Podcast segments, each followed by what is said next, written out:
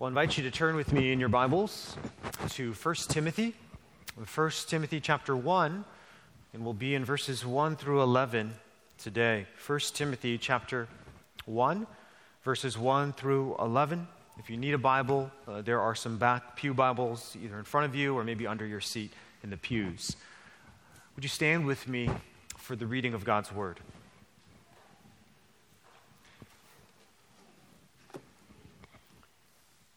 First Timothy chapter one, beginning in verse one. Paul, an apostle of Christ Jesus, by command of God our Savior and of Christ Jesus our hope, to Timothy, my true child in the faith, grace, mercy, and peace from God the Father and Christ Jesus our Lord.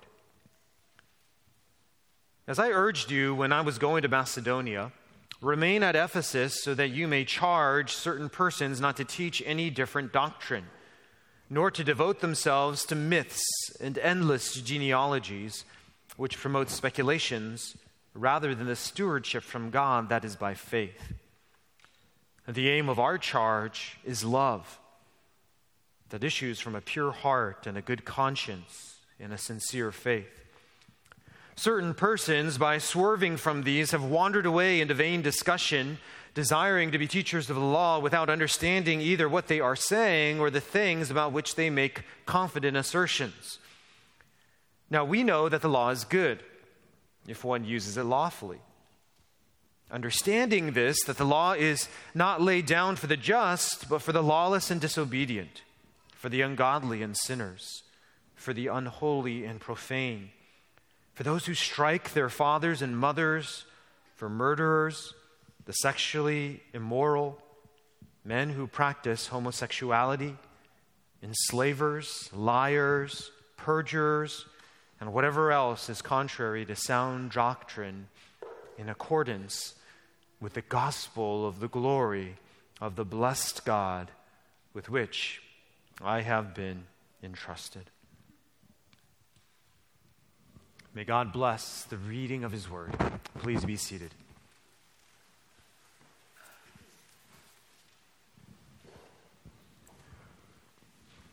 The decline in church attendance in the U S was once again highlighted in a Gallup poll whose findings were released last month. This latest poll found that only thirty-one percent of Americans regularly attend a religious service today. And while sixty-seven percent of those surveyed grew up regularly attending services as children, only thirty-eight percent of them still do today. This trend is not surprising at all, given the direction our culture has been moving. But this decline in church attendance has caused many to question the way the church should be done. The headline of an N P R article from December thirteenth of last year reads, "As attendance dips, churches change to stay relevant for a new wave of worshiper." In this article, several new ways of doing church were highlighted. A pastor named Chris Brittle was interviewed. He walked away from three decades of leading Black Baptist churches and began Battlefield Farm and Gardens in Tennessee. They grow vegetables to sell at a local farmer's market.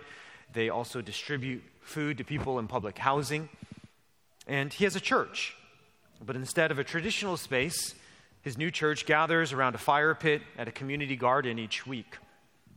And one of the attendees said, "I want time to sit down, like we do on Sundays sometimes, or around the fire, and like pray and, and recenter and figure out what we're about in the world. Because the world is very noisy. And then I want a church to get expletive done with your community and for your community." At another church, the Episcopal Church of the Ascension in Knoxville, they've started non-traditional programs. And, and one of them is something they do on Sunday evenings called Breathing Under Stained Glass.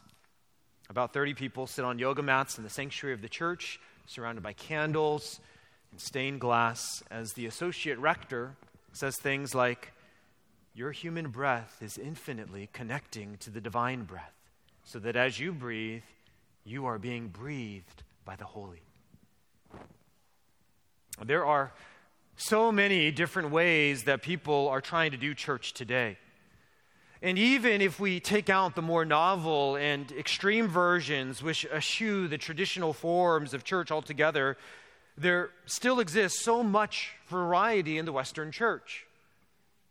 There's so much variety in what teach- churches teach and how they are organized and how they conduct their ministry. Some churches have long statements of faith, while others have short bullet points of priorities. Some churches have begun affirming all types of lifestyles. Some churches have a mega mindset, while others gather in homes. Some churches are multi-site or perhaps online only. Some churches are led by female pastors, while others reserve leadership for men. Some churches strongly emphasize social programs. Other churches emphasize giving and prosperity. Some churches have adopted all the best practices of the modern entertainment business, while others only sing songs a cappella. In this profusion of church practices, we are all forced to ask, what should church be like? How should we think about the church? Are, are new ways of doing church needed? Isn't it at least partly our responsibility as Christians to help people re-engage at church with the message of the gospel? How should we organize and structure a church in twenty-first century America? Those are questions that all of you should be concerned about. You are part of the thirty-one percent who attend church regularly here in our country. That means you're in the minority. And if you do not have a firm grasp of what the church is and how the church should function and why it should function in that way, you run the risk of becoming one of the statistics, one of those who no longer see the importance or necessity or relevance of regularly attending a traditional church service. But as Christians, the local church is such a big part of our lives. We are saved not just as individuals, but we are saved to be part of the church, God's people. The, the church is where we gather to worship and to love and to, to care and to bear the burdens of other believers. It, it is a place where we find spiritual nourishment and encouragement. It is our spiritual family. It is a community that is meant to teach and, and model the deep and profound love of Christ in this world. And so we need to have a proper understanding of what the church should believe and teach and, and how it should be organized and what it should be about. And that understanding cannot come from our cultural tastes or our personal preferences. That understanding must be shaped and guided and formed and, and developed by the Word of God. For the church is God's church. It is the only institution on this earth that Jesus promised to build. And God has not left us without a roadmap for this crucial institution. He has not left us to our own devices. He has clearly communicated to us in His Word what He wants the church to be about and how it should behave. And many of His instructions for the church are found in the book of First Timothy. While First Timothy isn't a comprehensive manual on the church, it's probably the closest thing we have to that in Scripture. It's a book that touches upon so many relevant topics for us today as we think about church. It addresses the beliefs of the church and its organization. It discusses the roles of men and women in the church. It touches upon how the worship of the church should be conducted and, and what the leaders of the church should be like. It provides instruction regarding the social responsibilities of the church. It deals with how those in the church should think about wealth. And as our church, Redeemer Bible Fellowship, has, has changed and grown over the years, especially with so many new faces in the last few years, as your shepherds, we feel that it's important for us to spend some time this year to hear from God through the Apostle Paul about the church. We need to be on the same page concerning what the church should be about and how it should function and what it should emphasize. And that's what this letter is all about. Now, I want you to turn with me just for a moment to First Timothy chapter three. First Timothy three, and I want you to look at verses thirteen and four, or fourteen and fifteen. First Timothy three, fourteen and fifteen. In these verses, Paul tells us in clear terms why he wrote this letter. He said to Timothy, I hope to come to you soon, but I'm writing these things to you so that if I delay, you may know how one ought to behave in the household of God, which is the church of the living God, a pillar and buttress of the truth. First Timothy is a book about how to behave in the household of God. It's a book about the church of the living God, which is meant to be a pillar and buttress of the truth. Now, we're going to get into that later, more later on, but, but these two verses should help us to see that First Timothy is a book about the church and how the church needs to guard the truth of God. And that's what we find Paul discussing in the beginning of this letter as we start this new series in this book this morning. In the first eleven verses of chapter one, we are taught that as a church, we must guard the gospel. We must protect God's truth. That means dealing with false teachers, but it also means upholding the goodness of God's word in our lives. At the very outset of this letter, we find how important it is for the church to guard and live out the truth of the gospel. And I want us to take in these verses in three movements. First, I want you to notice the authority of this letter in verses one to two.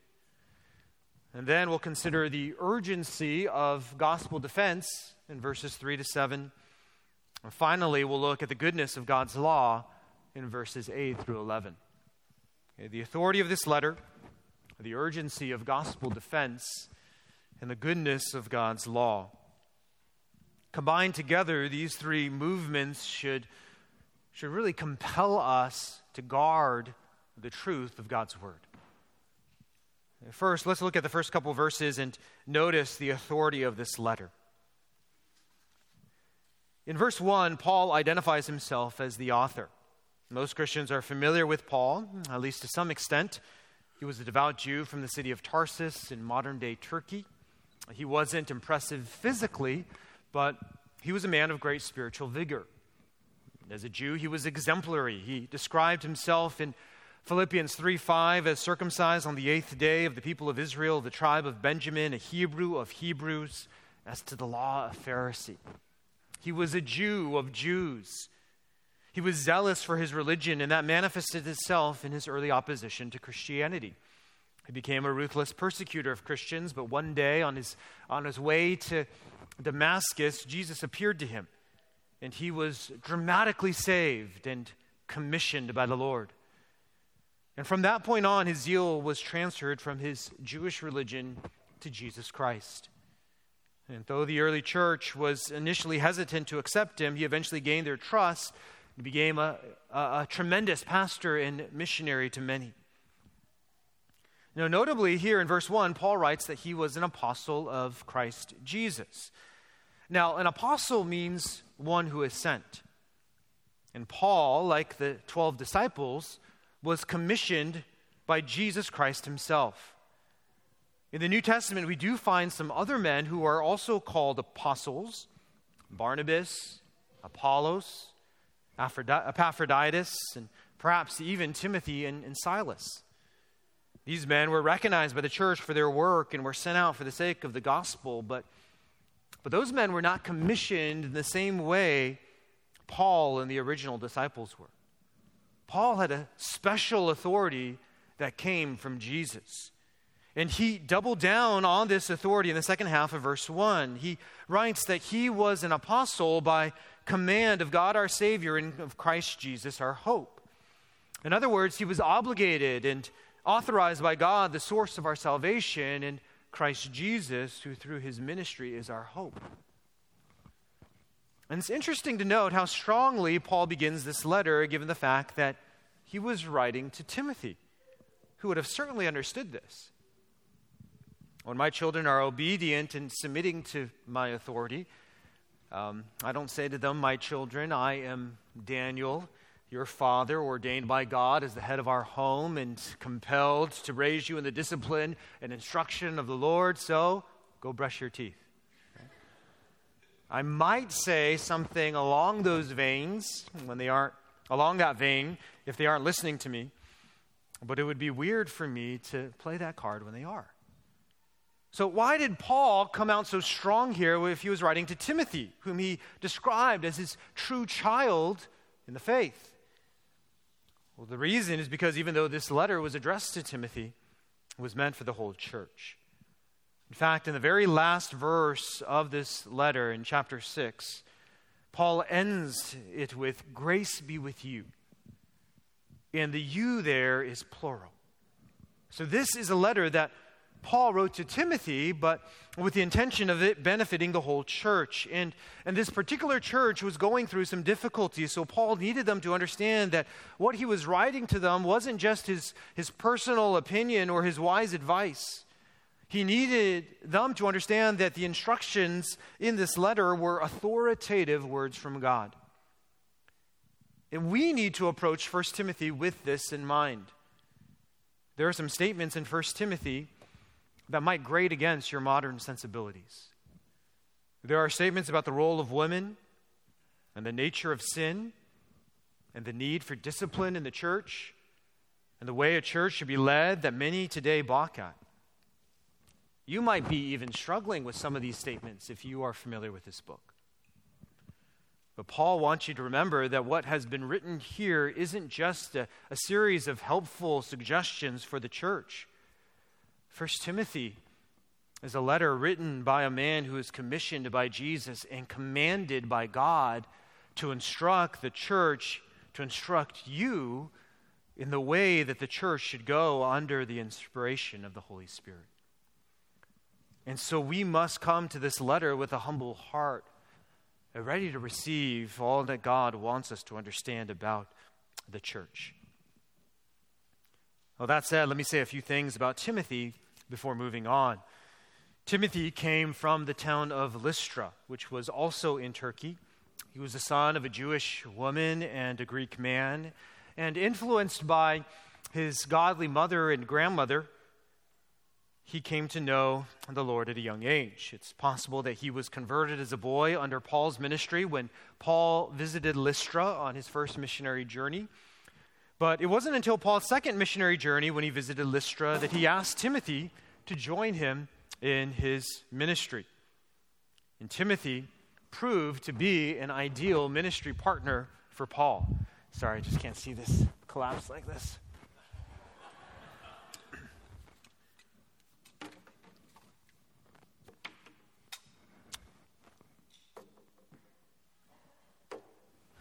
Thank you.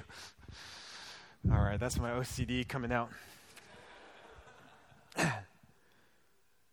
So, Timothy was an ideal ministry partner for Paul, and he served with Paul for, for the rest of his life.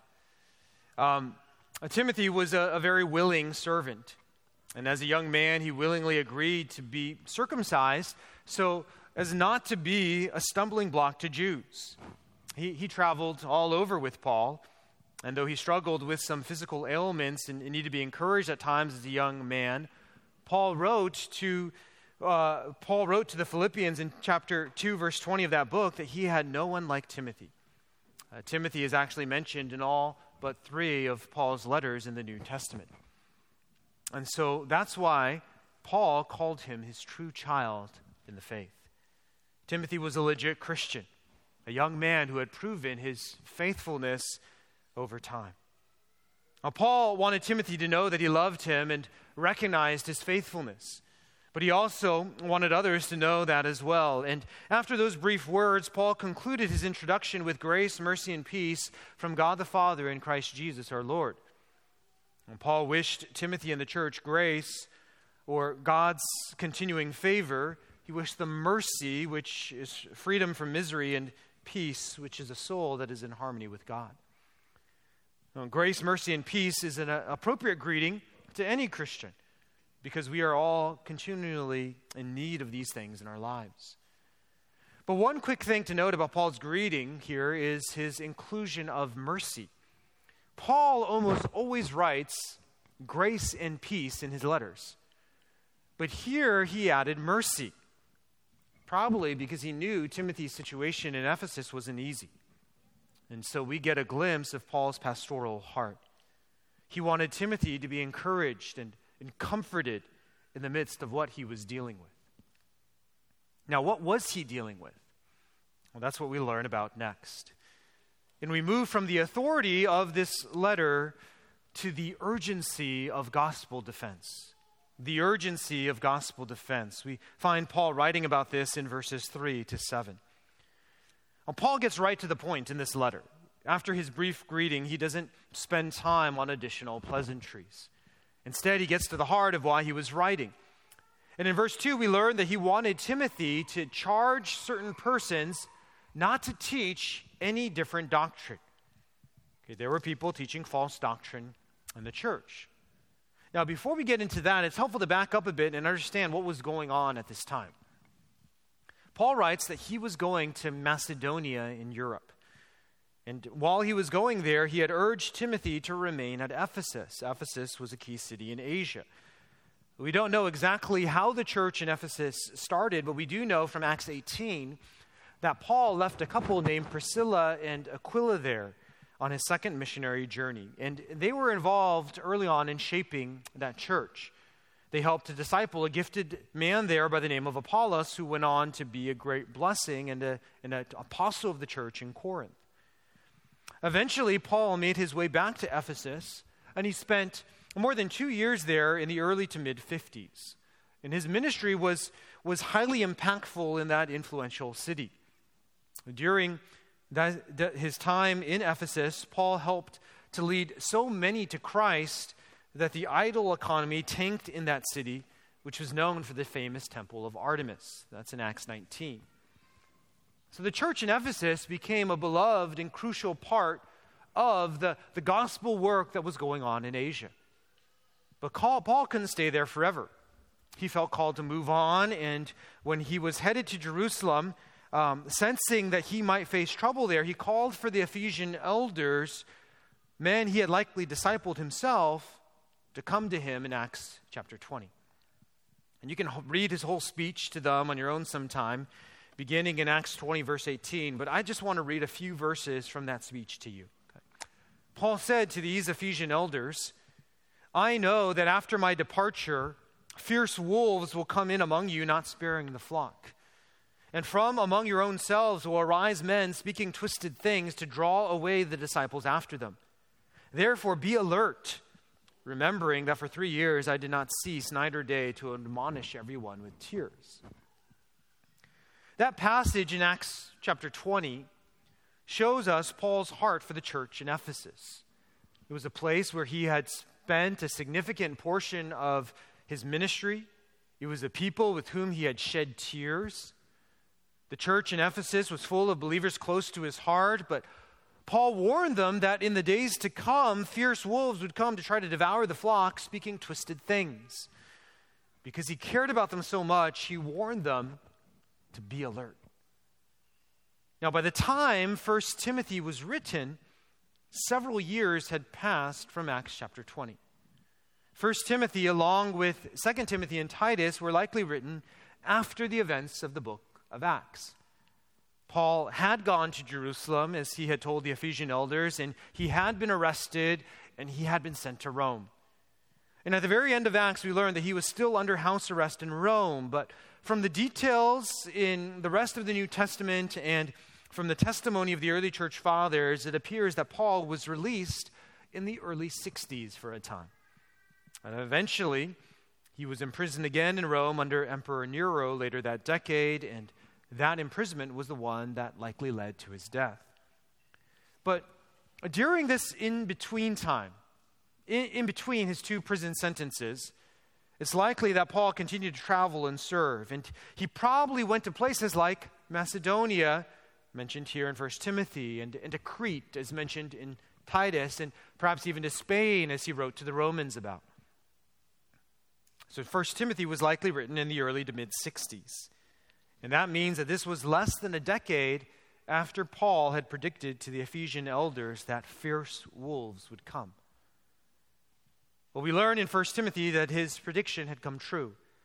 And even though Paul had left Timothy in Ephesus to handle these wolves, the safety of his beloved flock was so critical that he wrote this letter to encourage Timothy in his work and inform the church of what still needed to happen. This is what was on the top of Paul's mind as he was writing to Timothy. Now, what were these men, these wolves, teaching? Paul doesn't give us a, a ton of detail, but he does give us some of the rough contours. Later on in chapter four, he mentions that they were forbidding people to marry and telling people not to eat certain foods. In verse seven of chapter one, he mentions that they wanted to be teachers of the law. And so the false teaching was probably Jewish in nature with some legalistic rules. But here in verse four, Paul mentions that these teachers were focused on myths and genealogies. That means they were into fables, legends. They probably had an unhealthy obsession with the genealogies of the Old Testament. They probably concocted fanciful theories from those sections of the Bible. And the result, Paul writes in verse four, is that it promoted speculations rather than the stewardship from God that is by faith. God's word had become a place for these men to go hunting for support of their own speculations. And in chapter six, verse four, Paul says that these men were puffed up with conceit, but they understood nothing. They were arrogant, and their teaching was full of empty ideas. And we see this kind of unhealthy speculation today in chat forums, through books about hidden codes in the Bible, in some people's insistence on having a vision or seeing a sign from God. We see it even in large organized religion today. Mormonism and the Book of Mormon would be a good example of this. And that book is a modern collection of myths that promote speculation instead of the stewardship from God that is by faith. As Christians, we are to be stewards of God's plan of salvation. That means we must clearly and carefully communicate and protect the message of the gospel. That is our stewardship. But when we start to give our own theories or thoughts or impressions or ideas more weight than the revealed word of God, we enter the realm of speculation. And we run the risk of abandoning the stewardship that God has given to us as his people. That appears to be what these false teachers were doing.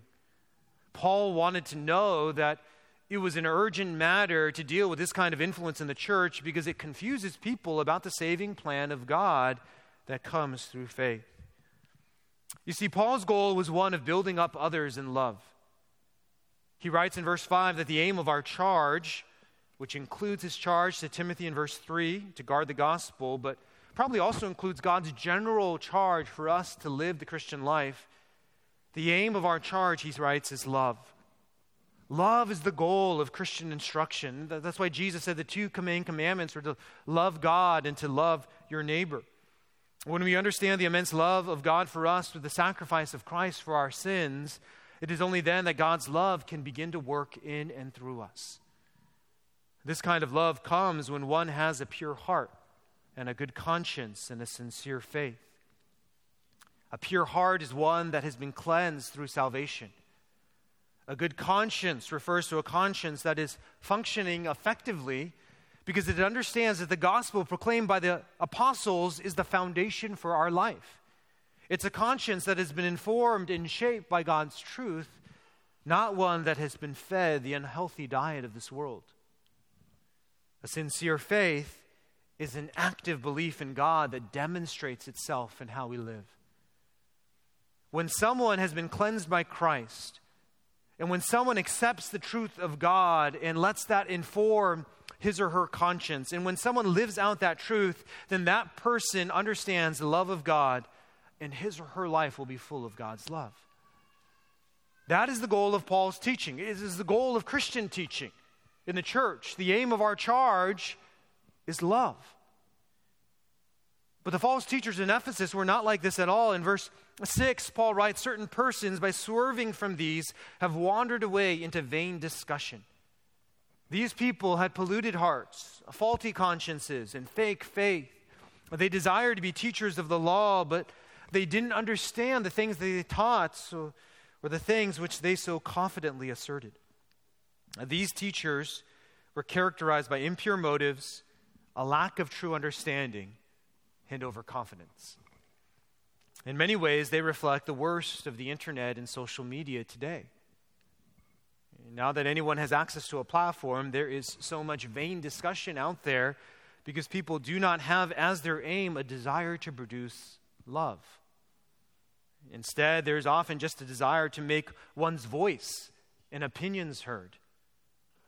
And it feels like the more confident or the louder one is, the more that person is heard. But Paul warned against these kinds of teachers and influencers. The loudest, or the ones who generate the, the most discussion, or the ones who have the most followers, are not necessarily the ones whom we need to be listening to. When arrogance and ignorance and influence are combined, that is a cocktail bomb of trouble waiting to explode, especially in the church. The more a person likes to engage in argument over spiritual matters, the more likely they are to be spiritually unhealthy and immature. And we need to have the discernment to hear and listen to those whose aim is love, which comes from a pure heart and a good conscience and a sincere faith. How do we do that? Well, we need to make sure that our preachers and teachers are those who are genuinely saved and actively live out the Christian faith. That's why it's important that you know us as pastors and elders, and, and you even ask to see into our lives. And as preachers and teachers of God's word, we, we need to be characterized by humility. We need to recognize that we too are sinners and confess our sin and go to Christ for cleansing so that we have pure hearts. We need to be saturating ourselves in, in God's word and the great doctrines of Scripture more than we consume Netflix or, or YouTube or, or the latest cultural trends. Our consciences need to be properly informed. Our lives at home and in the church and in the community and in social gatherings need to reflect a, a genuine faith in the Lord. Those, Paul writes, are the marks of men who steward the truth of God faithfully out of love.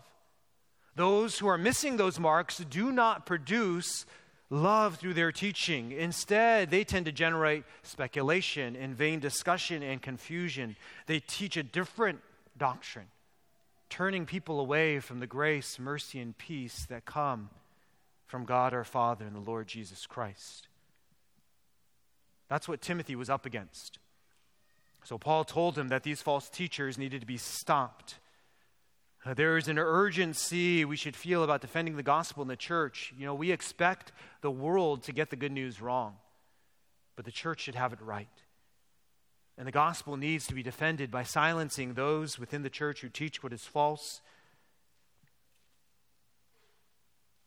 Now, having mentioned that these men in Ephesus desired to be teachers of the law in verse seven, Paul makes a, a related digression in the verses that follow. Even though these teachers were not teaching the law properly, Paul wanted to make sure that Timothy and the church at Ephesus understood that the law was still good. He wanted them to understand how the law was meant to function. And so we move from the urgency of gospel defense to the goodness of God's law, or the goodness of God's law. And Paul, in verse eight, Paul writes, "Now we know that the law is good if one uses it lawfully." Paul affirmed the goodness of the law, but it needed to be used in the right way. What are some of the ways that God's law is meant to be used today? Well, the reformers often view the law of God as having three main functions or roles. First, the law serves a, a political or civil purpose. It functions to restrain evil in this world by making it clear what is right and wrong and what the consequences are for wrong behavior. Second, the law serves a theological or spiritual purpose. It functions to, to, to show us the horrific nature of our sin and, and see help us to understand our great need for God's grace and help us to run to the gospel for salvation. Third, the law serves as a guide, guide for our lives. As Christians, we aren't under the law anymore. but the law still teaches us how to live.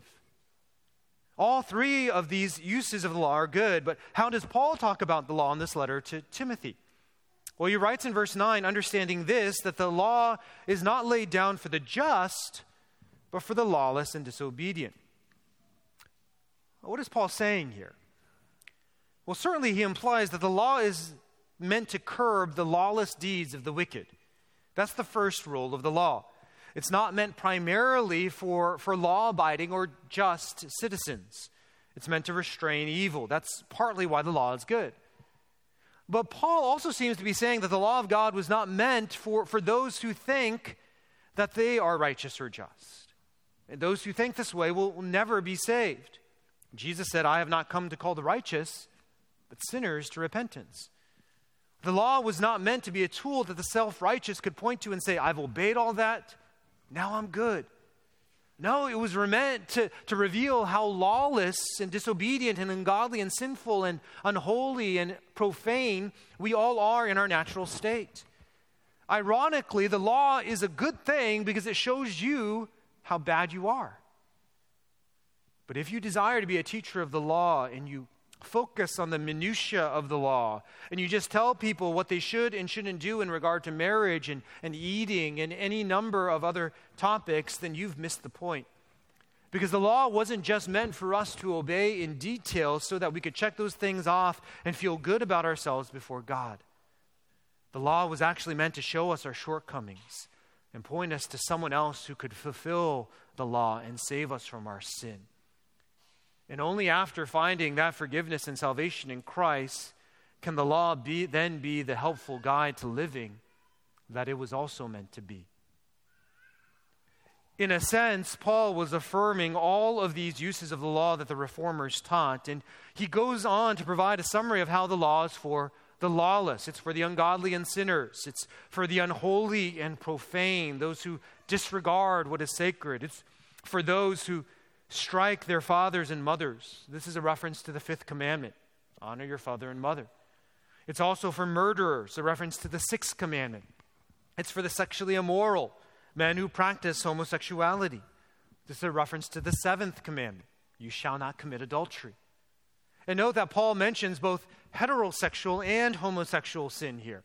He is saying that any sexual activity outside of marriage is against God's law. And And though some have tried to explain away Paul's reference to homosexuality here today, there is no denying what Paul was referring to if you read this ver- verse objectively. The Greek word used here is literally men betters, or betters of men. It's men who engage in sexual activity with other men. Paul also mentions enslavers. This is a reference to the eighth commandment. You shall not steal. Those who enslave or kidnap, steal the most valuable things on earth, people made in the image of God.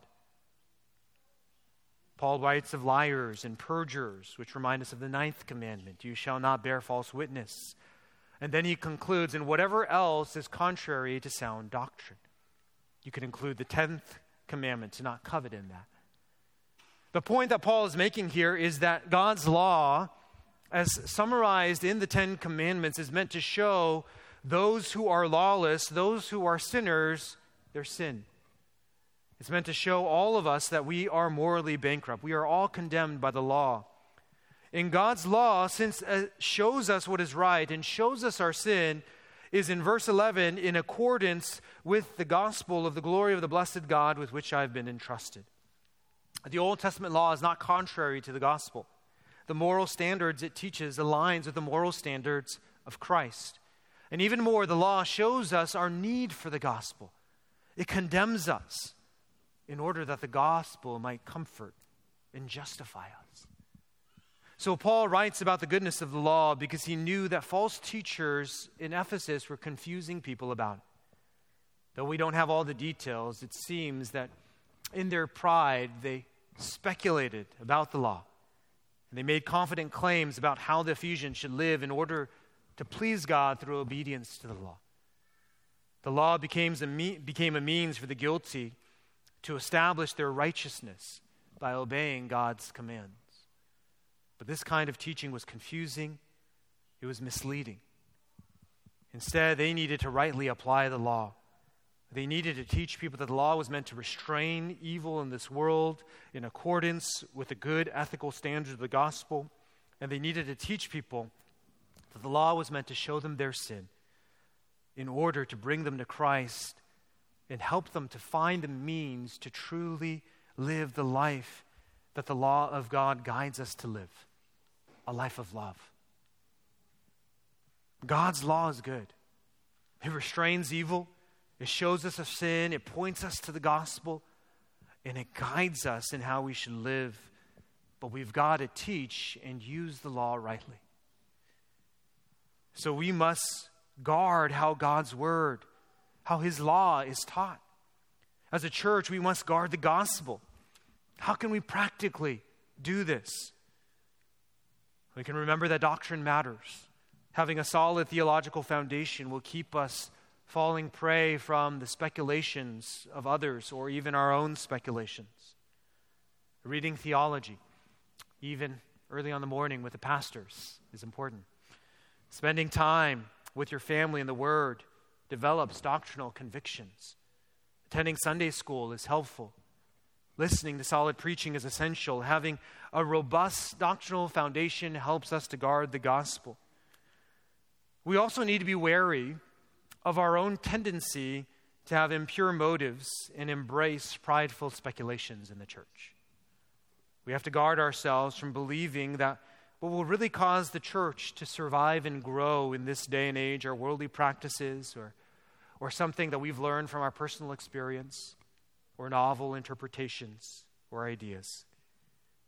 We need to stay on the straight and narrow line of Scripture and be good stewards of God's truth rather than creative visionaries who insert our own truth. And finally, we must realize that a true understanding of doctrine should produce love. If we really understand the gospel, if we understand the great love of God that has come to sinners like us through Christ, we will live lives of love, and we will uphold the truth and the goodness of God's word through our lives. As a church, let's remember that we are called to guard the gospel for the sake of the glory of our blessed God. Let's pray. Father in heaven, thank you for giving us these precious words that Paul penned to Timothy for the benefit of the church in Ephesus and for all churches that would come after it. Father, we thank you that you have not left us to our own thoughts or ideas or novel interpretations. We thank you that you have given us a, a manual, a, a guidebook for how uh, we should behave in your household. And Father, this is your church. This is not just our church. This is your church. And, and we want to, to do church right. We want to be the church that you have called us to be and commanded us to be in your word. And so help us to be a church that is all about guarding the truth of the gospel. Help us to be a pillar and buttress of the truth. And help us in this series to really humble ourselves before your word so that, so that we might be convicted about how the church should function in this day. We pray these things in the name of Christ Jesus, our Savior and Lord. Amen.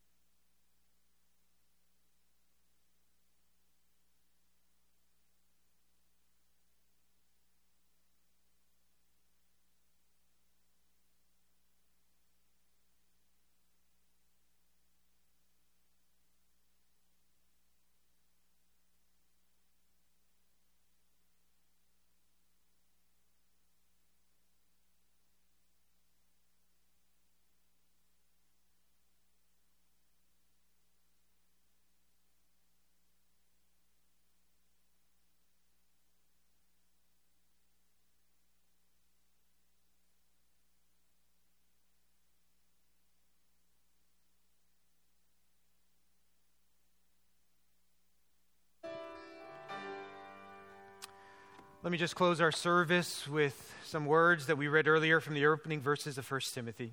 But let me address them all to you. To Redeemer, those who are chil- true children in the faith, grace, mercy, and peace from God the Father and Christ Jesus our Lord. And all God's people said, amen. Please be seated for a short time of silence before you are dismissed.